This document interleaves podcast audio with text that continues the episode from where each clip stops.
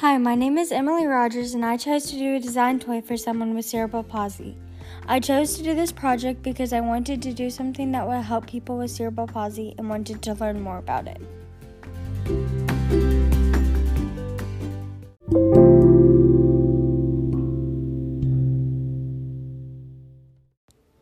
I did a lot of research on cerebral palsy, and some of the things that I found out were that they like to do something with their hands and to move something with them.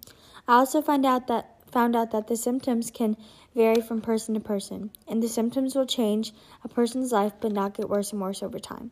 There are also many different types of cerebral palsy. Depending on how bad the symptoms are, they could be in a wheelchair or have a helpful movement device.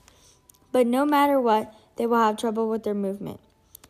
Anyways, that is pretty much all the research that I have on cerebral palsy.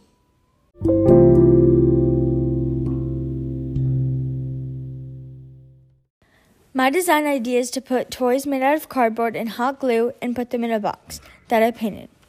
The toys that I've made are sequin reverse thing, hot glue designs, and marble felt. My strengths are that the box is very appealing, and so it will bring people to the box. And the toys that I made are fun to play with their hands.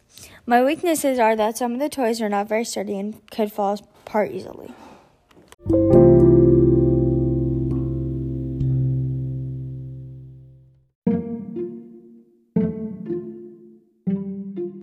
Thank you for listening to my podcast, and I hope you guys will find a way to help someone through engineering too.